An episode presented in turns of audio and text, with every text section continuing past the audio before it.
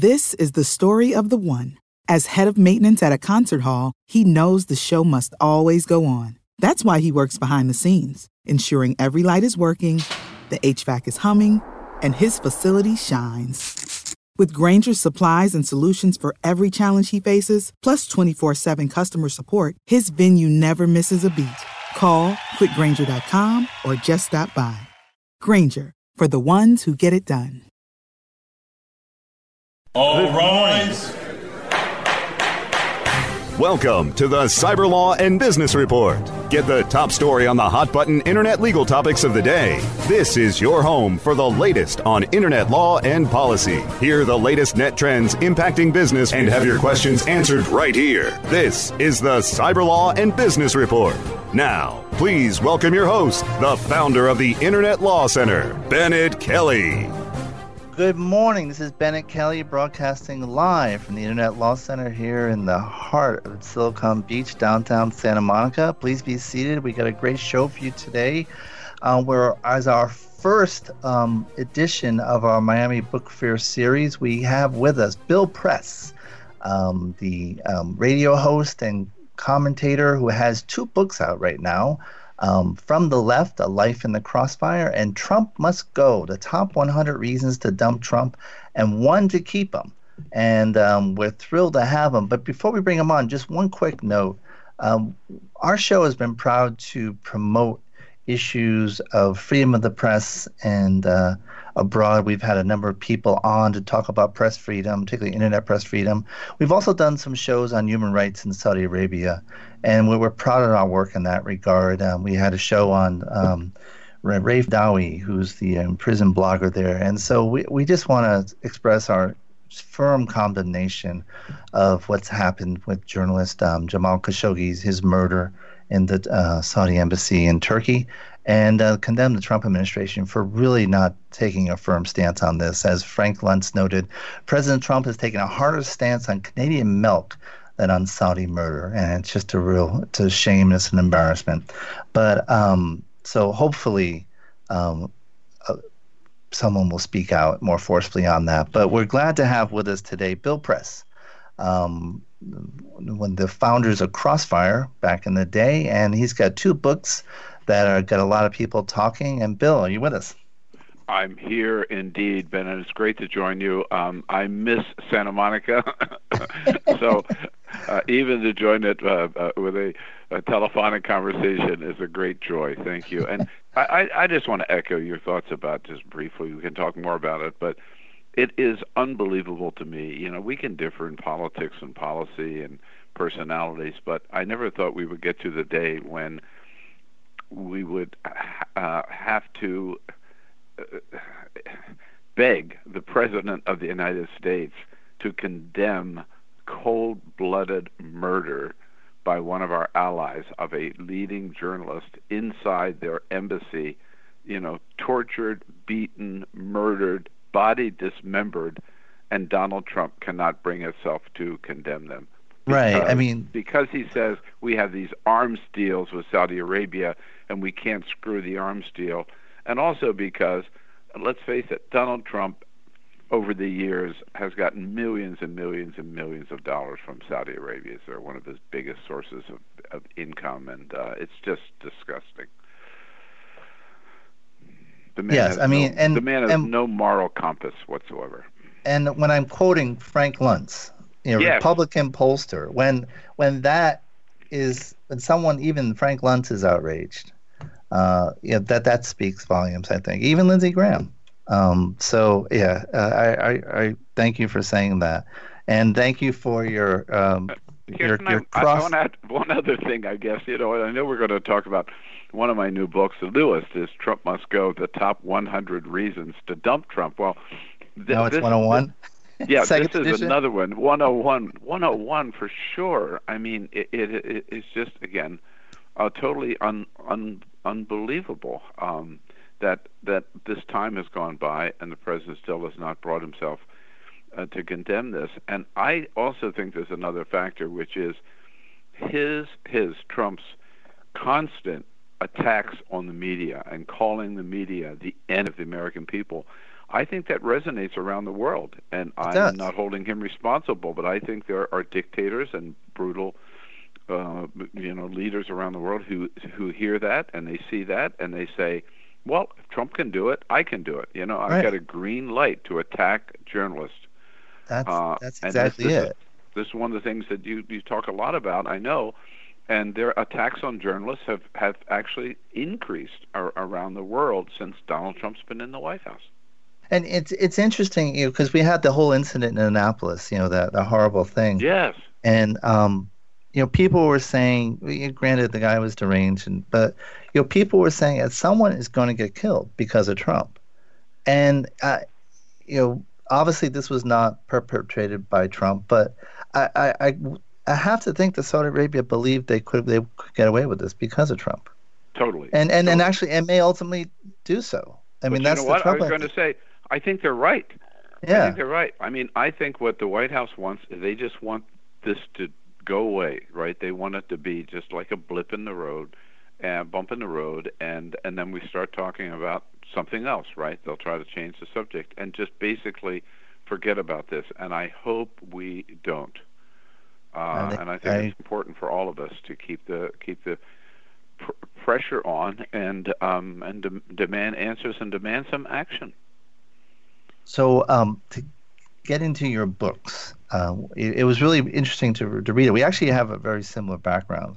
Uh, we're both from you know Irish Catholic families and uh, in um, in large northeastern states, um, and uh, and I say that facetiously. You're from I Delaware. was just going to. I, no, was just going to say mine's a small northeastern state. well, it's a large state to me since I'm from Rhode Island. But Oh. um, so is my wife from Rhode Island. So we are, but we are Delaware. I'm Delaware. She's Rhode Island, and we met in San Francisco. So I, I met Joe Biden once at an event, and I said when he was uh, running for president in uh, 2008, and uh, the, very briefly, as you may recall, and uh, Yeah. I, I said to him, I said, you know, after you know, Clinton getting to the White House from Arkansas, and if you can get to the White House from Delaware, you have no idea what that means to a boy from Rhode Island. That's good. Well, you know, maybe Joe will make it next year. Next time who around. knows? at any rate. Who knows? But um, so I mean, you, you have this this transformation actually, and and you went west. Um, you you you started pursuing uh, a vocational career, and I'm actually I'm named after a priest, so I I can, I, I I know a, a thing or two about that. Um, and ultimately, you you go west and discover politics, and and and your wife. Yes, in fact, I had discovered politics. I did discover politics at an early age, but then when I joined, my my father, my grandfather, was the mayor of our small town in Delaware, a little town called Delaware City, and I first was intrigued by politics just watching him as the mayor. I mean, this is a town of 1,200 people, right? We're not talking major responsibilities, certainly not a full-time job. But I, I, my first memory eh, of him is riding with him in his pickup truck, or maybe my most vivid memory, riding him with his pickup truck and being stopped by somebody complaining about a pothole in the street, and my grandfather saying, We'll take care of that, right? I'll send somebody right over. And I thought, oh man, you know, even as like maybe a six year old, boy, this is power. My granddad's got real power, right? And then in high school, I, I was intrigued by politics. I actually had a chance to interview John F. Kennedy when he was a senator. Yeah, I saw the picture in the book. That's great. Yeah. Came to Wilmington, Delaware, to, to to give a speech at the Jefferson Jackson Day dinner, um, and so I was intrigued by politics. And then, when uh, uh, graduating from high school, I went into the seminary.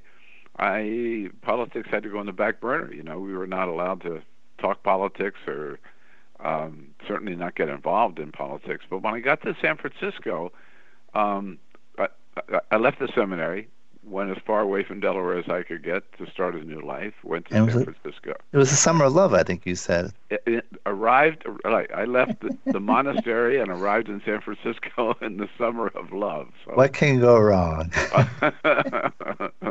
uh, and and then, you know, um, I was teaching high school uh, and uh, teaching French, and then I read one day about. I mean, and I was very much involved in anti-war protests, which were uh, pretty pretty intense in San Francisco. And I read one day about this senator I never heard of before, who was a former seminarian from Minnesota who was daring, uh, had dared to stand up and challenge Lyndon Johnson over the war in Vietnam, and that was Eugene McCarthy. And I next day went down, and that was my very first campaign, and volunteered for Eugene McCarthy, and and from then on, I never went back to teaching. I just made I loved politics so much that I I I just stayed involved for until this day, I should say. Yes, until very much. It was funny. Um, I went to I went to see Lawrence O'Donnell give a talk on his book about yeah. the McCarthy campaign, and what was interesting about it was it was the day after the Super Bowl, and uh, you know, and he, so he gives this this whole lead up about how there's this whole misnomer, misperception that McCarthy won New Hampshire, and he did it. But by becoming so close against an incumbent president, you know, that in essence was winning. Yeah, that was it. I think he got like 42% of the vote, as I recall. right. It, clearly wasn't winning, but no, historically, right. that's how it's recorded. And so, um, yeah, I'm an, as a New Englander. I, I, my first comment to him was so coming close and is almost is is essentially the same as winning. As a Patriot fan, I take great comfort in that. that is funny. It's not only that, and as I point out in the book, my book, um, uh, we're talking about now my first book this year, from the left. Uh, a Life in the Crossfire, which of course refers to my days at CNN as co-host of Crossfire, that uh, over the years I've supported more people that lost than won, I believe. And well, I've you learned, yourself have run a few times. I I ran statewide in California for insurance commissioner uh, in 1990 uh, and lost, but I learned a lot from that loss. But I've learned, I think I've learned more from people who did not win than people who did win. Notably, I just two that pop into my mind: Jerry Brown. Um, I was working for Jerry Brown uh, in state government he recruited me uh, to go off on his first run for president in 1976. Uh, it was a very strong campaign. I think if he had gotten in earlier, he could have beaten Jimmy Carter, and I think he might have been I elected president true. of the United States. Yeah. Um, but I learned a lot from that campaign, and Jerry, of course, has gone on. You know, he's at the peak of his career right now. I mean, sadly, he's going out of office in another couple of months. And then the most most recent one I was involved in was Bernie the Bernie Sanders campaign, and uh, Bernie didn't win, but he certainly changed American politics all for the better. I believe um, has has a huge impact on the the issues that people are talking about today, the candidates who are running today. Uh, a lot of it is because of you know the um, example of Bernie Sanders. So you don't you don't always have to win to win. but I think it's better to win. It is. it lose. is. Yes. it beats the alternative. I think is how it, they it say does. it. So right. You, but you rose. You were um, party chairman in California, and for three um, years at, at, an interesting time. Um, you, you know, were. Go ahead. Yeah, if I if I may, so I, I was, you know, I was, as, as I mentioned, I was a political junkie, but I never was involved in the party, right? As such, I never went to, I never joined the party, uh, uh, local clubs or anything. Never went to meetings, but I got a call from a man by the name of Phil Angelides, who was the Democratic Party chair. And at that time, this is 1993. At that time, the party, the chairmanship had to rotate every two years north or south. Oh. I was living, I was working at KABC in Los Angeles. No, by that time I had left. That's where I started KABC, my television career. But then I was at KCOP, Channel 13, and I was living in uh, West Hollywood. And Phil called me and said that he had to give up the post because that was the rule, and they needed somebody from Southern California and somebody suggested me, and would I be interested? Uh, and again, never having been involved with the party, but I thought, wait a minute here, Bill Clinton was just elected president. Dianne Feinstein was just elected senator. You're the woman. Boxer. Barbara Boxer was just Yeah. elected senator. This would be a good time to be party chair. Uh, and indeed, it was.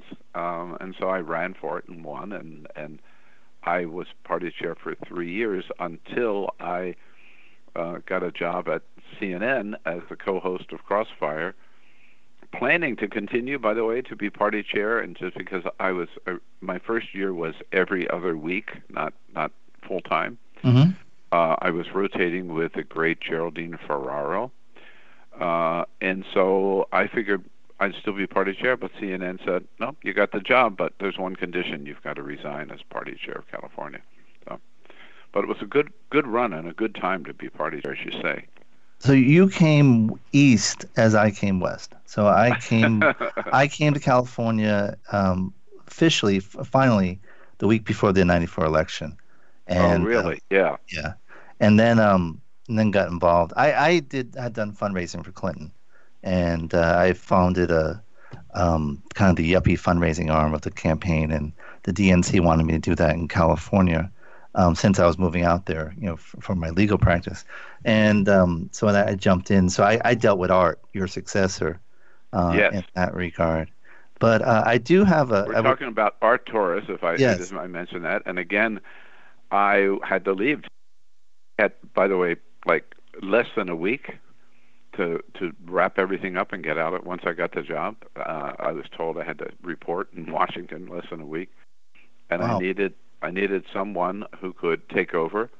Uh, and Senator Art Torres was had run for oh, I believe state controller or something, and had lost that election. So I knew he was available, and um, uh, and I tapped Art to take my place, and Art served for the next, I think, 14 years as state he, chair. he had quite a run, yes. They changed the rules so that you didn't have to rotate every two years. And, Right, uh, and then I think it's- a great it's- chair, it's- great, it great stayed guy. south pretty much since then. Yeah, But um, so I was well before before we got online, I was talking to my producer about Election Day '92 in D.C. And I worked on the same block as uh, your Crossfire counterpart, Mr. Novak.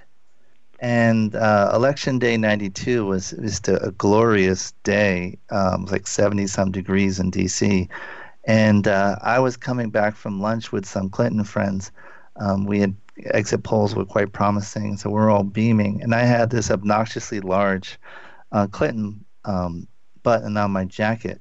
And uh, so we're both stopped at the next, standing next to each other at the, the stoplight, waiting for to cross. And I noticed him look down at my button and kind of scowl. And I just said to him, I said, "Nice day, isn't it?" and, and he just scowled some more. But um, That's a but- very funny story. I can see him doing that. yes, but you know, so he he also had a Catholic background. Well, he was a Jew who converted to Catholicism. Yeah. uh, and uh, it, it was. i in fact, I used to give him a hard time. Uh, oh, for many for many reasons, I gave him a hard time. Although Bob and I became very good friends, and he's the he's the hardest working journalist I ever met. You know, he he had better sources, and at, at that time he was doing three shows on CNN. He was writing five columns a week, uh, and and doing probably two or three paid speeches a week. You know, he just never never slowed down. Um, but I, I always used to give him a hard time when he became a Catholic because he took it so seriously. And I said, Bob, you know, Jesus, you know, just slow down a little bit here. Like on Ash Wednesday, he would wear his ashes on the air, right? He would not wash his face. uh, so converts are known to be. To That's right, the zealotry of the converts. So I, Wow. I have to I have to a quick story that uh, at Bob's um, there was a mass when he uh, converted and to celebrate to, to the whole ceremony. Robert St. Matthews? Uh, I think it was the same. Um, oh no, the one in Georgetown. I forget Oh, okay. where Tim Russert was buried. But anyway, they were walking out, walking out of the church. Um, Al Hunt, uh, you know, Former LA Times bureau chief, yeah. Yeah, Al Hunt and um,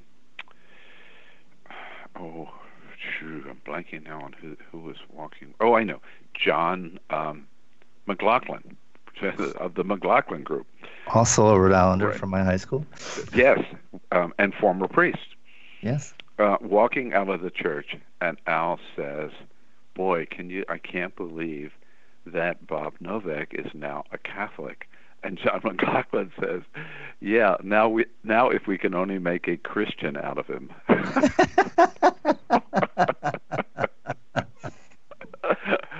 Which I thought was one of the greatest lines of all time. That was McLaughlin. Bob did have that reputation for being uh, well deserved, uh, you know, for having the nickname the Prince of Darkness. Yes, that was, uh, which I believe McLaughlin bestowed on him. But um, we're going to take a short break. We come back. We'll have more with Bill Press on his two books, his twofer, um, after these messages. You're listening to Cyber Law and Business Report only on webmasterradio.fm. Stay tuned for more of the Cyber Law and Business Report after this brief recess for our sponsors. It's time once again to get ready for the 35th annual Miami Book Fair, November 11th through the 18th. Learn more at miamibookfair.com. Over 500 authors will be coming in from all over the world to read their books, answer questions from the audience, and sign autographs. Award winning luminaries confirmed to attend this year include novelists like Elliot Ackerman, Robert Olen Butler, Ingrid Rojas Contreras, and Deborah Dean. Nonfiction writers like Dr. Mark Agronin, Mohammed Al Samawi, Andrea Barnet, and Tina Brown. Celebrities like Justine Bateman, Steve Kornacki, Bill Press. These are just a few of the confirmed 500 authors scheduled to appear at the 2018 Miami Book Fair, November 11th to the 18th. Check out the full schedule of events right now at miamibookfair.com. That's miamibookfair.com. Ready to do a podcast for your business? Make that podcast elevate to enterprise level. Let webmasterradio.fm expedite and execute your podcast to build your brand and broaden your customer base. Webmasterradio.fm has worked with the world's biggest tech brands, Google, Yahoo, and Bing, and have worked with fast growing brands like ShipStation and GoDaddy. Now it's your turn. Contact BRASCO at WMR.FM and rush your enterprise level podcast into production at a very reasonable rate. Email BRASCO at WMR.FM. More refreshing talk radio on air and on demand 24 7. Webmasterradio.fm. We're everywhere. The best gavel to gavel legal news and information on the net is right here. This is the Cyber Law and Business Report, only on webmasterradio.fm. And we're talking with Bill Press, who is uh, a nationally syndicated radio show, The Bill Press Show, sim- simulcast on Free Speech TV. And he's former co host of MSNBC's Buchanan and Press, CNN's Crossfire, and The Spin Room. And um, he has two books um, From the Left, The Life in Crossfire, and Trump Must Go, The Top 100 Reasons to Dump Trump, and One to Keep Him, and which I actually disagree with the last one. But. Um, my, here's my point on that. We'll, we'll, then I'll, I'll, go back to the crossfire. But uh, the reason to keep him, you say, is because you're worried about Pence, and I, I hear that a lot. Um, but everyone forgets that Pence was going to lose re-election as governor of Indiana. True. He was not a very effective governor, and so I, I do think if anything should happen in the remaining portion of the Trump term and he becomes president, I, I don't see him being an especially effective president. And and I do think there would be some benefit to not constantly being on edge of you know what chaos might happen tomorrow. Well, uh, uh, you know, you certainly make some good points there, but um, I think that um, to, to here, and part of that assumption is that he would still be dealing with a Republican Congress. He's a former member of Congress. He, I just think Pence is a very, very dangerous man, and um, and with his uh, with his exec his congressional background, his executive background in Indiana, uh, that he would be able to make some deals with Paul Ryan and um, and and Mitch McConnell that even Donald Trump was not able to make. Um, uh, for the funding for the, I think if Pence had been there, we would have had the repeal of Obamacare. If Pence had been president, I think we would have funding for the wall by now. Yeah. Um, but you know, I must say, um, that I I mentioned this fear of mine to Maxine Waters, whom I love, right, and who's been one of the first ones to speak about uh, impeaching Donald Trump. And Maxine's response, uh, it's hard to disagree with. She said, "Look, Bill, yeah, Pence is dangerous, but she said, let's get rid of Trump and then we'll go after Pence." well, I mean, there is that. I mean, first of all, it, about Maxine, if you haven't met her, you don't. You, she's actually very funny. She is. Yeah. Um, and so I think that get, that gets lost in the whole theatrics of it all. But um, and she's very smart too. You know, she really and she's. Let me tell you, she's been a very effective member of Congress for a long time. You know, uh, she's really delivered for California and for oh, her she's district. yeah, she has the respect of her district. Now, and it, if there is something that brings Trump down, it's going to be hard to see how Pence won't be implicated. Well, that's the other thing. Certainly, uh, if it's Robert Mueller, right? Right. Um, and his report says what we maybe hope or think it's going to say, you know, Trump. Uh, maybe not during the campaign, but certainly in the White House, he's been involved. I mean, in terms of obstruction of justice, you know, yeah. I knew what was going on. Uh, and if I, I even think during the campaign, if there were contacts with, with which I believe we've seen, there certainly, there certainly was the intention or uh, interest in colluding with Russia, even if right. right, it never actually happened. Uh, but it wasn't their fault that they didn't get what they wanted out of that famous Trump Tower meeting, for example. Right. They certainly tried, right? And they went in there knowing what it was all about, and that was collusion. I mean, that in itself was collusion. I, I thought we saw like 50 minutes of collusion when Donald Trump was standing alongside of Vladimir Putin in Helsinki. Oh my God! Yes. If that wasn't colluding with the enemy, I don't know what is, right? I mean, was, either way, it was shameful. The fact yeah. that. So I it mean, could be that Pence, yeah. but if if it's impeachment, you only impeach one at a time. I, right, and that's and, but that's the problem. If I'm, yeah, I we'll, they may say we'll give you, we'll throw Trump under the bus. He's a liability, but we're not going to impeach both because then you'll have Nancy Pelosi or whoever is the, the as the um as the president. Right. Yeah. Which which Republicans would would never do. Would never do. Right. Uh, so I, you know, I I still think that Mueller's report is going to be de- uh, devastating. I think it may focus more on the financial problems. You know, um, with Donald I think Trump. that may explain more too. I'm sorry. I think that may explain more. It yes. may explain why. Yeah, because I think ultimately he may be he may be owned by them. Um, either in a business sense or more, you know, um, uh, Godfather type sense. Well, there are two things about that. One is, you know, Donald Trump Jr., as I'm sure you've talked about, one, once said uh, in 2008, actually, I think it was, he said that, or 2009, that they didn't really have to worry about the recession because they had all the money they needed from Russia. You know, that right. was their source of funding.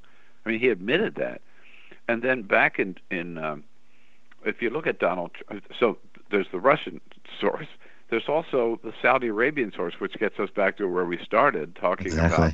about uh, Jamal Khashoggi. That um, you know, Donald Trump sold his yacht in 1991 why, to a Saudi prince. I mean, in 1995, the Saudis bought the Plaza Hotel from Donald Trump. In 19 in 2001, they bought a whole floor of the Trump Hotel in New York from Donald Trump. And I, I played a clip on my show that where Donald Trump um, bragged in 2015 that he loved the Saudis. He said, you know, they buy condos in my buildings and they yeah. pay me they pay me 40 50 million dollars. I'm supposed not to like them? Of course i love the saudis. So but yesterday he tweeted he doesn't have any financial interest in them. Yeah yeah which is just a lie right?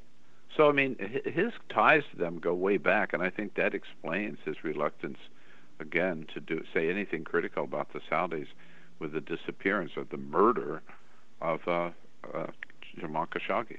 Which kind of brings us back to Crossfire because there's w- one of your Crossfire uh, counterparts, Tucker Carlson. Um, you know, he today is very strident pro-Trump on you know on the Fox propaganda network, and um, you know he wasn't necessarily that way when he was opposite you on CNN. Not at all. And the question I must admit that I get asked more than any other question today as I move around the country. Well, there are two of them, and they're related. What the hell happened to Tucker Carlson, and what the hell happened to Lindsey Graham? Right? Yeah. And they're sort of parallel tracks. Um, One has I, a bow tie, or used to have a bow tie. used to, right? You know, um, I maybe we should send them bow ties. That might restore them. Put them back in a bow tie, right? Um, I can't. I can't really explain it. Tucker and I bonded and became really good friends when we were doing the show at CNN, mainly because both of us um, hated the the the management at CNN, uh, and were fighting against them, and that's sort of our common thread. And we still talk. We still get together. We see each other maybe once a month or so. But um, I just don't talk politics with Tucker anymore. Um, and uh, uh, I can't explain it, and uh, all I know is he's got a big job. He's getting great ratings, and so whatever he's doing works for him now. But, it works, yeah. Now, um, were you there when Jon Stewart dropped his bomb? Actually, no. Okay. Um, but uh, I think so. Uh, uh, without you agree with audience him? here, yes, yeah. Okay. And so, so anyhow, what happened was, real quickly, is Crossfire was going along, had gone along. When I joined it, it had been on the air for maybe 15 years already, or not, maybe yeah. not quite, maybe a dozen years or so. And then I was there for six years. And hmm. it was the Larry King was the number one rated show on CNN. Crossfire was number two. Walter Isaacson came in, who had zero television experience right? Good guy, but zero television experience. He came from Newsweek uh, or Time. And the first thing, one of the first things he said was, you know, Crossfire, is a great show, but I think we can make it better if we hire James Carville to be co-host and put it in front of a student audience at George Washington University. So he fired me, fired Pat Buchanan, hired James Carville, and Paul Begala, by the way, uh, and moved the show over to GW every every day in front of uh, three or four hundred students. And so what happened is the show. Ch- this was so this became the new Crossfire. Right. It became a gong show instead of a serious debate over one issue a night. Right. They jumped around from issue to issue, and the whole thing became who could get the biggest laughs out of the audience and and that that was that became the goal of the hosts and the guests, and it, it totally changed the show. And that's where Jon Stewart came on that new show, not the old show, the original show, the new show, and and told them, you know, basically you're a disgrace to journalism. What you're doing, you know, you're, and uh, uh, I I think it was absolutely right. The new that's what the new show had become. WWE, uh, basically. Exactly. Politics. Exactly. Yeah. Of politics, right. No, and I did the show a couple of times and I hated it because it was it was so cheap, you know, it was so uh, you know un- non-substantial, and and nobody learned anything, and it was just kind of yucking it up. In fact, I don't know whether you recall, they actually had uh, they had they, they sounded a gong, you know, as if it were like a wrestling show. In between issues, they would sound the gong, you know. Now into this corner we go, and it was just disgusting. So, so Walter ended up, I think, destroying it. It's a and shame. It, was, it, it did have a good new, run.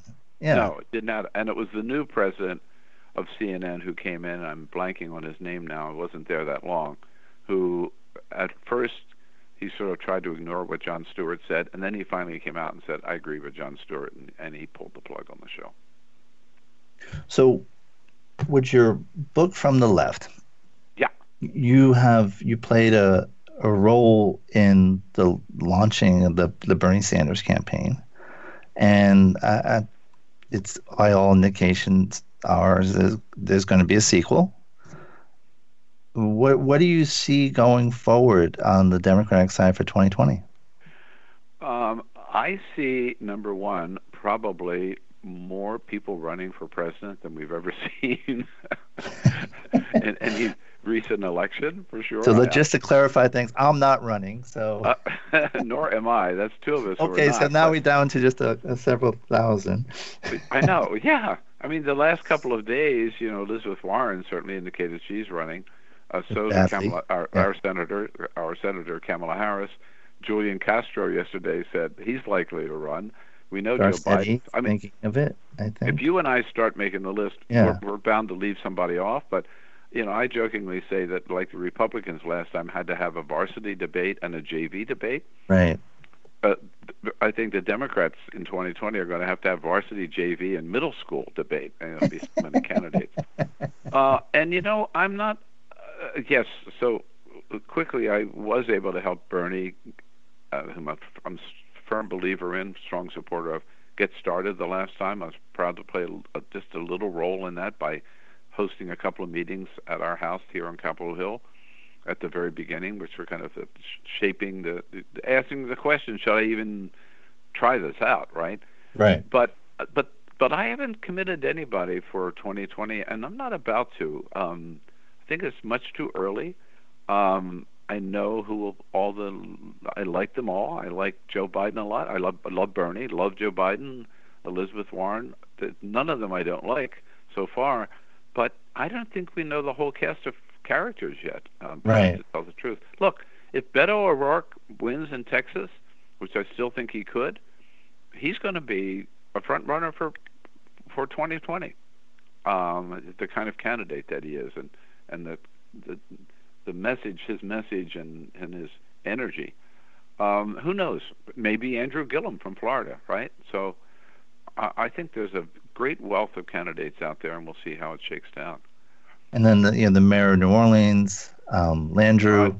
I love who, Landrieu, yeah. Who has James Carville's daughter um, as his speechwriter? So you know, there's there's pretty good pedigree there. Great pedigree um, there. By the way, you know, someone I, I keep telling people to, to keep your eye on is Mayor Garcetti. Yes. Uh, Eric's a friend, yeah. Eric's a great guy, and talk about, I mean, a long shot for sure, but I really think somebody outside of Washington would be would be great. Uh, a mayor a, a governor or maybe even a, a mayor. I think that has a certain appeal. Look, we, both parties have done pretty well with governors, right? So that if again, if Gillum uh, wins, I think he'd automatically be a major contender. It's going to be an interesting and, race, but there's Eric, also a different dynamic because of the California moving up its primary.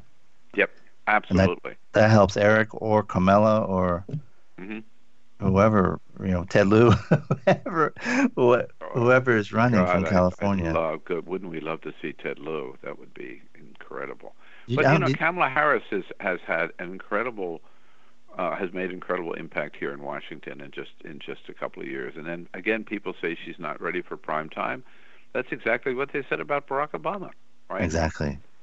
And you know, I someone coming from the Clinton campaign, uh, you know, Bill, 1992, and I just remind, yeah, I saw the poll that had Biden and Bernie, and then one and two, and I, uh, I just asked how many people uh, predicted Jimmy Carter was going to win in 1974, Bill Clinton was going to win in 1990, Barack Obama was going to win in 2006. I mean, no one's. I mean, uh, Clinton maybe more so than the other two, but in, it's so hard to see two years out. Well, even then, but during the campaign, I mean, Bill was an incredible candidate, but you remember oh up well, and down when, when people ra- wrote him off after the Gennifer Flowers thing, right? It was all over, right? They were writing his uh, political obituary. Uh, but he's just a phenomenal. And then the draft story came two weeks later. Yeah. Oh, and it was, yeah, that. it was. I, I there was a group of us that met weekly in Washington on the finance side, and uh, it got to be almost hundred people um, before Gennifer Flowers. Then it got down to about 50. And then the draft story came and it was about 30. Mm. And in fact, the guy who ran the meeting, um, he got he was killed in a plane crash right after the convention. Um, Bill Razor, and uh, he actually had his wife come to the meeting because he was afraid no one else would come. Wow. And uh, he passed around. He had everyone sign in. Um, said some, you know, someday Governor Clinton will thank you and uh, so they, yeah, that's how there's 30 of us there. but yeah, it's um, but we only have a few minutes left. Um, why, don't I let you give you a couple of reasons why Trump must go? you know, it, it, across the board. I mean, usually you and I, and, and tell me when we're uh, running out out of time here, but you and you and I deal with politics and we deal with policies and and substance of issues. With Donald Trump, I think you've got to start with a personality. I mean, he's just such a despicable person, the biggest misogynist I think on the planet. He's a compulsive liar. Uh, he is a um, uh, a sexual abuser and sexual and guilty of sexual, admittedly guilty of sexual assault, uh, and just it, it, it, it, he's demeaned the presidency in a way that you can't you can't encourage your kids to look up to the president of the United States anymore and and and, and say you know you got to grow up to be like the president. You just hope that they don't. Right. But so that's on that whole personal front. It's just so embarrassing. But then on the domestic policy, I mean his immigration policy, um, the, the the fact that he's undone and reversed every environmental regulation that uh, that Barack Obama passed. He he's failing to repeal. He has gutted uh, every every key provision of Obamacare and the Affordable Care Act, and is now trying to get rid of the protection for people with pre-existing conditions. And then on the foreign policy front, you know, if you look at pulling out of the Paris Climate Accords, abandoning the nuclear uh, deal with with Iran, which really sets us back, uh, um, and, and in many ways, that Iran had given up their nuclear weapons for at least 15 years. And then I think the fact that he has alienated every one of our major allies, longtime exactly. allies, and has is cuddling up to the the worst dictators on the planet, Kim Jong Un and Vladimir Putin and Erdogan of Turkey and Mohammed bin Salman of Saudi Arabia. A murderer. So, um, a murderer. My producer yeah. says we, we can go another 10 minutes, but we have to, have to take a quick break right now. Okay. So um, we're going to take, we'll be right back after these messages. You're listening to Cyber Law and Business Report, only on webmasterradio.fm. Stay tuned for more of the Cyber Law and Business Report after this brief recess for our sponsors. Are you looking for the best in WordPress speed, security, and scalability? WP Engine is a digital experience platform for WordPress, powering digital experiences for large brands around the world. With easy to use site management tools and powerful do it your way development features, WP Engine gives you the flexibility to build it your way. Improve your SEO and conversion rates with a faster site on WP Engine. Learn more on WPEngine.com. You are now tuned in to the world's largest online radio podcast network for internet marketers looking to dominate the B2B marketplace. Webmasterradio.fm Webmasterradio.fm is home to some of the most respected authorities in all aspects of internet marketing, from SEO to affiliate marketing to social media, e-commerce, mobile marketing, and so much more. Our hosts travel to all stretches of the world and speak to the impact players that are affecting our industry. On air, on demand, and available on every mobile device that you can imagine. This is WebmasterRadio.fm. WebmasterRadio.fm. We're everywhere. Synergize your search engine education from 101 to rockstar level. Only on WebmasterRadio.fm. We're everywhere.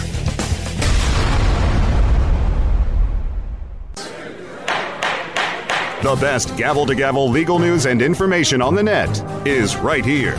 This is the Cyber Law and Business Report, only on WebmasterRadio.fm. Well, we may be everywhere. Um, Bill Press is here, and uh, soon he'll be in Miami for Miami Book Fair. And uh, okay. uh, just a few minutes left. We just Bill is telling us about his book, "Trump Must Go: The Top 100 Reasons to Dump Trump," and uh, it, there's just so many to begin with. And just look at the Lesley Stahl interview um, his whole belief that climate change is reversible. That in, the AP interview yesterday, that he knows better than um, the scientists. He knows better than um, you know, General Mattis on NATO. He knows, you know, I mean, please. the the ego of Donald Trump knows no bounds. I mean, True. it is just unbelievable. That remember he said at the at the Republican National Convention, right? I alone Yes. uh, can fix it. Um, and um, and he does. He actually believes that. He believes that he knows more than the scientists. Not that he's ever listened to any of the scientists, right? Um, he believes you're right that he knows more about him. No, he he has said he knows more than the generals know right. uh, in every area that he, and it's it's well known. Uh, he doesn't read. He doesn't listen. He doesn't study. Um, he, he doesn't think. Right. He just shoots off his mouth, um, and certainly doesn't without any regard for the truth. Uh, we've never seen anything like it. I, I, I honestly wonder how anybody with any self-respect can work for him, can agree to work for him. Uh, or they may, or, or certainly not stay on the job. Right. Uh, you know, and uh, I don't understand a guy like John Kelly, for example. Where are you on the whole anonymous debate about you know there were some people who say you know thank God you you guys are you know, basically the guardrails, um, but other people saying you know ha- have some you have some guts, stand take a stand. Uh, I tell you where I, where I am. Yeah, I'm a little torn in the sense that I'm glad there are some people, maybe who, at least reportedly, um, uh, try to prevent his, maybe maybe save us from worse things that, that Donald Trump might try to do. But at the same time, yeah, my my real strongest feeling about that is stand up and identify yourselves and call this guy out, right? And and you know the British have this great tradition of honorable resignation. Yeah. This is a policy that I can no longer support. I am resigning from this administration, whatever it happens to be, right? Uh, I wish we had that, right? Uh, We, and we did noble- once. I mean Cyrus Vance stepped down. Yeah, yeah, good point.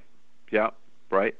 But uh, I haven't seen. There are people who've left this administration, but I don't remember anyone who has said, you know, um, no, we're not No. going to, we're not Yeah. going to invade Venezuela. I'm getting out, or "I'm- I'm not going to go along, or no, we're not going to withdraw from the Iran nuclear deal. This is this is important, uh, and and you've got what five or six or seven other countries involved, and we cannot do it anyhow. Whatever, or the Paris Accords, we haven't seen that. And these Ivanka Trump was supposed to be the voice of reason, right? Yeah. Right. Where was she when we were ripping families apart at the border? She was Uh, posting pictures of her children. Precisely, right. Uh, and now, who are the voices that are standing out saying no? What uh, what happened at the Saudi consulate in in in Istanbul is a moral outrage that we have to condemn outright, you know, as strongly as we can, and somehow punish the Saudis for this role. And instead, even even you, you mentioned earlier, Lindsey Graham. I mean, he's another one that's such a huge sellout. I mean, Lindsey Graham is now saying that we cannot no longer do deal with do business with Mohammed bin Salman. But you bet, if Donald Trump finds a way and continues to to to defend the Saudis, Lindsey Graham would go right along with Donald Trump. Well, uh, the rumor, I don't know if you've heard, heard this, is that Lindsey Graham will be the next defense secretary. Um, I'm not sure that's. I have heard that rumor. I think the stronger rumor is that he will be the next um, Attorney General? Attorney General. Yeah. In fact, I think the uh, um, the uh, Kavanaugh hearing was a, a That was a an dual- audition. Kav- a, a dual job interview, right? Kavanaugh was interviewing for the being jo- interviewed for the for or audition is a better word. Yeah, was auditioning for uh, uh, the Supreme Court, and Lindsey Graham was auditioning for Attorney General. So we we only have a He few minutes. I, I might point out he went golfing with Donald Trump the day after he made his big rant. Oh God, yeah, he's been going golfing a lot for someone who was quite critical of him months you ago. cannot you cannot go from being a McCain Republican, right? Donald uh, John McCain's best friend to being Donald Trump's best friend overnight Right. It's like he buried his soul at Annapolis. It, exactly. Good way of putting it. Absolutely. Yeah. Disgusting. So we only have a few minutes left. I mean, are you hopeful about 2018 and what lies ahead, or? You know what? what I am. I, am, and I, I am for a couple of reasons. Number one, because I think people are really seeing through Donald Trump, right? Starting to uh, on a national level, particularly women. And what really, what really I, I'm, I, I find very, very refreshing is there is more excitement in politics today than I can remember since I got started in politics in San Francisco in the anti-Vietnam War protests. In terms of young people, in terms of energy and excitement, and it's mo- mainly by far on the Democratic side, and um, young people are more involved. Turnout is up. A turnout in in the Democratic primaries in, 19, in in this year so far has Democratic primary has been up 71 percent over wow. what it was four years ago. So if that holds and people really get out to vote, um, I, I think it's going. We're going to take back the House, and I still believe there's a, a strong possibility of taking back the Senate. Uh, you know, we have states in play in the Senate we never thought were in play before. Tennessee, never thought. You know, even te- and and Texas. Even Texas, yeah. Beto O'Rourke. So. Um, I'm I'm very hopeful that at least we take back the House, and taking back the House means we certainly will be able to block any legislation, bad legislation, from getting to Trump's desk but take back the Senate, and then we can also prevent any more Supreme Court nominees, God right. forbid, or any more judges, even at the appellate level or the district court level. So, um, but I'm I'm really encouraged by the energy. It is palpable. We haven't seen anything like it in modern politics. That's exciting. Well, if you're not fortunate enough to live in sunny California, and you have a rainy weekend, we have two books for you. ah, there you go. Um, Bill Press from the left, A Life in the Crossfire, and Trump Must Go, the top 100 reasons to dump Trump and one to keep him. Um, look for the second edition with 101. And but thank you very much, Bill. It's been a pleasure having you, and uh, you've, you've, been a great sport for being on. It's been great, great fun, Ben. Thank you so much for the time, and uh, uh, again, uh, um, fun to be in Southern California, even long distance. Great. Thanks a lot. And so um, tune in next week for another edition of Cyberlaw Business Report. Check us out on Twitter at Cyberlaw Radio, where we publish our show notes, and you can get more information about this and future shows. And check out the Internet Law Center, internetlawcenter.net. This is Bennett Kelley. Have a great week. Go Dodgers, go Red Sox. Bye bye. Thanks, Bill. The opinions expressed on this program are those of the guests and hosts and do not necessarily reflect those of webmasterradio.fm's management or sponsors. Any rebroadcast or redistribution without authorized consent of webmasterradio.fm is prohibited. This is the story of the one. As a maintenance engineer, he hears things differently. To the untrained ear, everything on his shop floor might sound fine but he can hear gears grinding or a belt slipping. So he steps in to fix the problem at hand before it gets out of hand. And he knows Grainger's got the right product he needs to get the job done, which is music to his ears. Call, clickgrainger.com, or just stop by. Granger, for the ones who get it done.